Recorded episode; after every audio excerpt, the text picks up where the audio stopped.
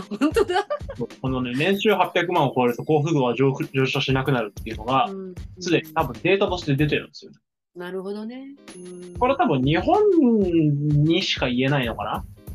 あ、ただ、あれか、アメリカでも言えるのか？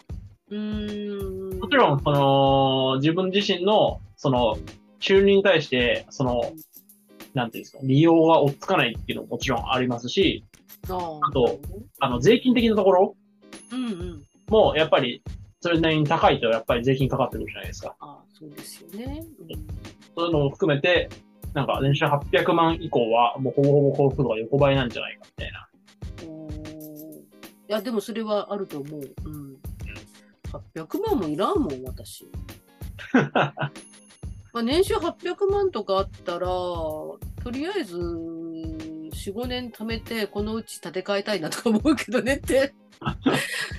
なんか、大きなイベントのために、ガンとね、稼いで貯めとけっていうのはあるけど、生活のために800万なんて絶対いらないしって思いますよね。ああ、そうですね。はい私はね、うん、あの、生きてる中で、別に永住したいとは全然思わないんですけど、うんあの、一時期でいいからタワマンに住みたいんですよね。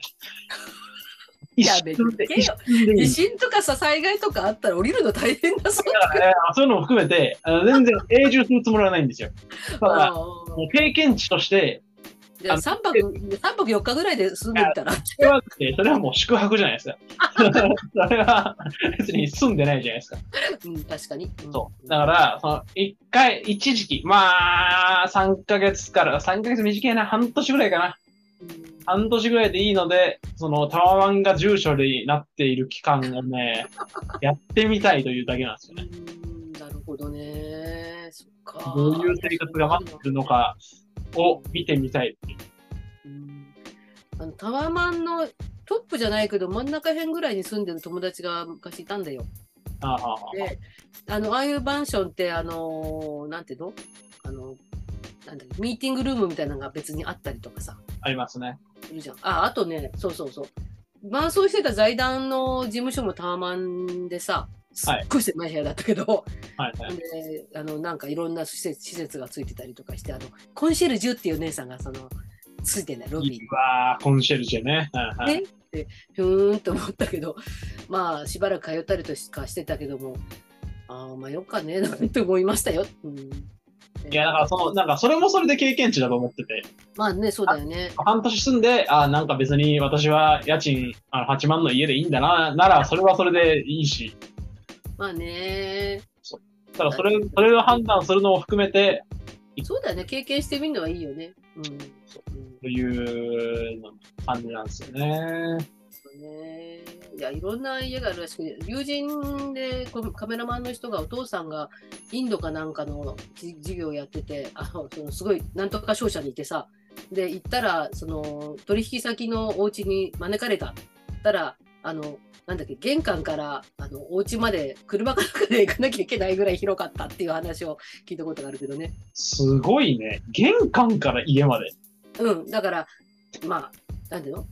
多分車で行くの、玄関からまたさらにしばらく行かないと、あの、いわゆるエントランス行かないみたいな。インドあたりだとそういう世界ですね、お金持ちは。あ、え？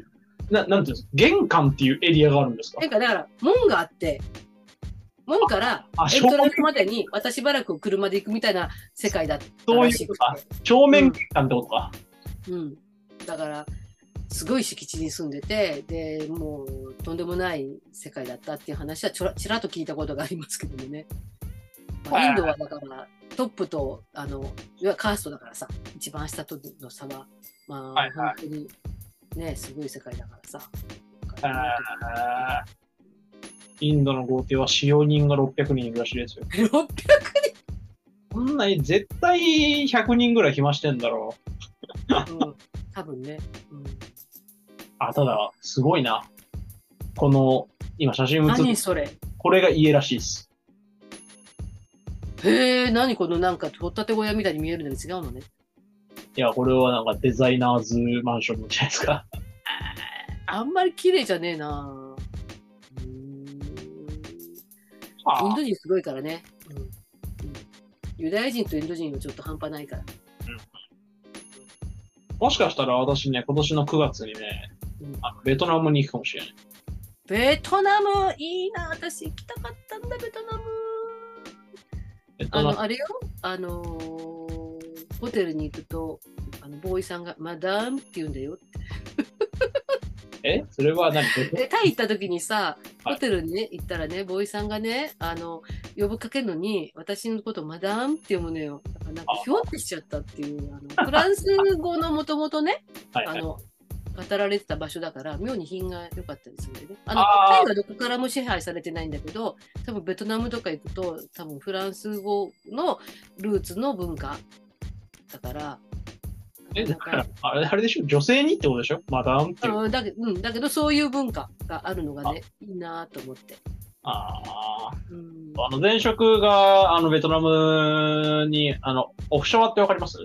あの、オフショア開発っていう、うんあの、開発手法が、手法というか、要は、エンジニア、地方のエンジニア、うん。地方とか海外のエンジニアに対して、委託をオフショア開発ってやるんですよ。えー、まあすごい。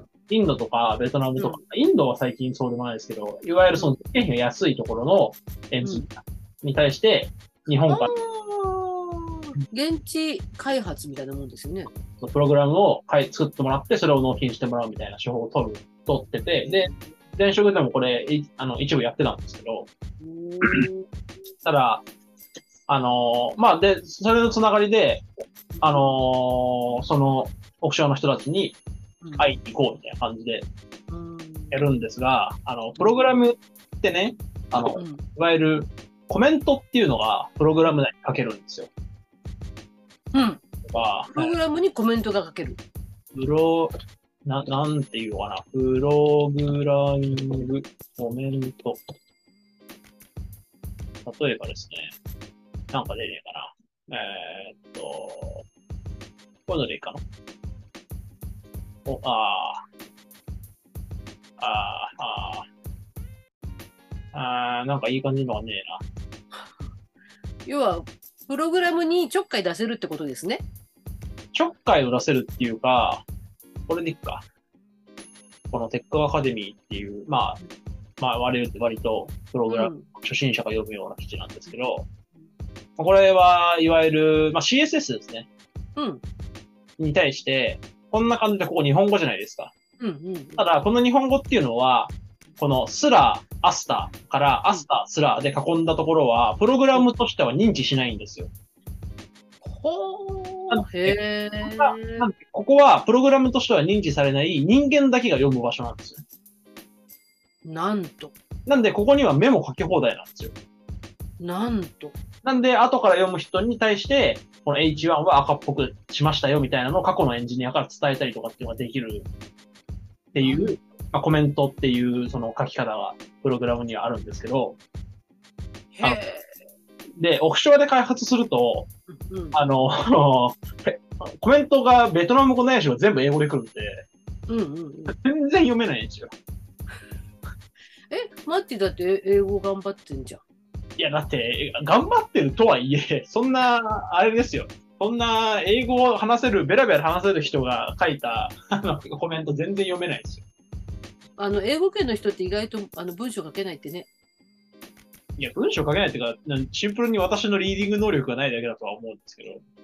そうでもね、うん、あの私の世話になった宣教師夫妻がさ奥さんが日本人だったんだけど、はいその修アメリカとかでは習字学っていうのをちゃんとやるやらなきゃいけないっていうのが文あの体系としてあるぐらいその文字を書くっていうことに対して、えっと、技術が必要なんだって奥さんが言ってました。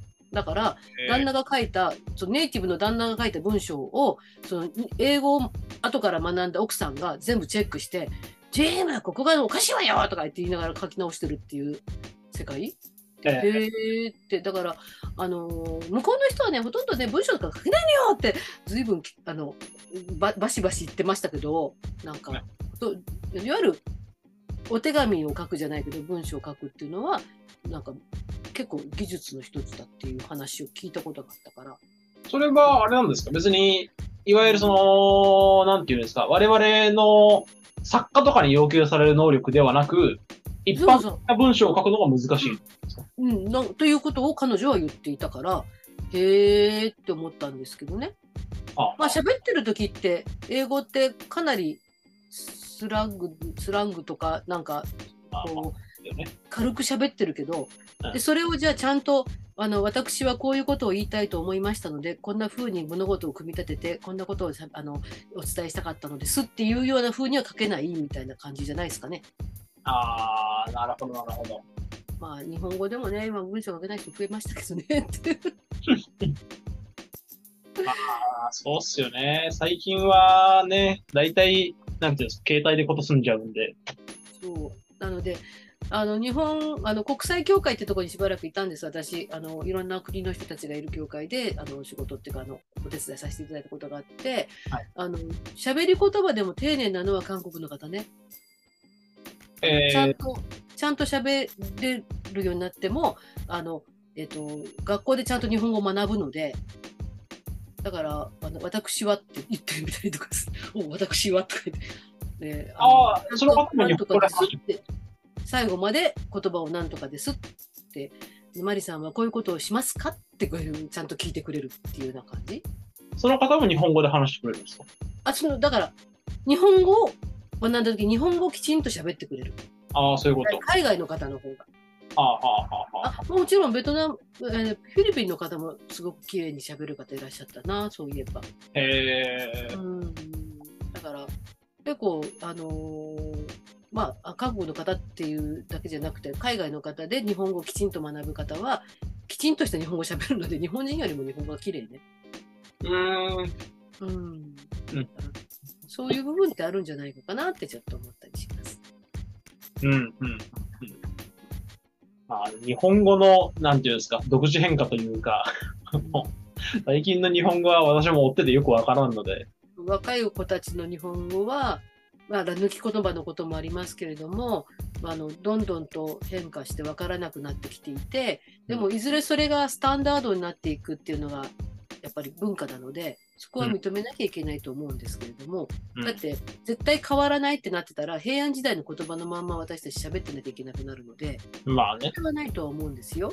うんただまあ変わっていくその理由がねちょっと最近はあのよろしくない気がちょっとする風な感じもあります。うん、うん。ババアみたいなこと言っちゃいましたけども。で私はあの、えー、と別人28号と実は言われているので、えー、と関西人には関西人のように子供には子供のように、えーおじいちゃんおばあちゃんにはおじいちゃんおばあちゃんのように喋ってしまうので、えー外国の片言の方と方と喋り始めるとどんどん言葉が片言になっていきます。それを吸収しちゃうんで。うん、吸収しちゃう。あ家族の者に言葉が汚いと言われる時があります。もう、あれなんですよ。ズームがね、あと6分になっちゃった。やっぱしねー、もう一回やる？やりますか？いいよ、今日は全然大丈夫、日曜日だし。じゃあまあ、次やると40分かけ3で次、何の話する？120な。まあ2時間ぐらいになるので。じゃあ、一回抜けて、じゃあ次ラストにしますか？はいはい、そうしましょはい、じゃあ一回抜けう。ます。はい。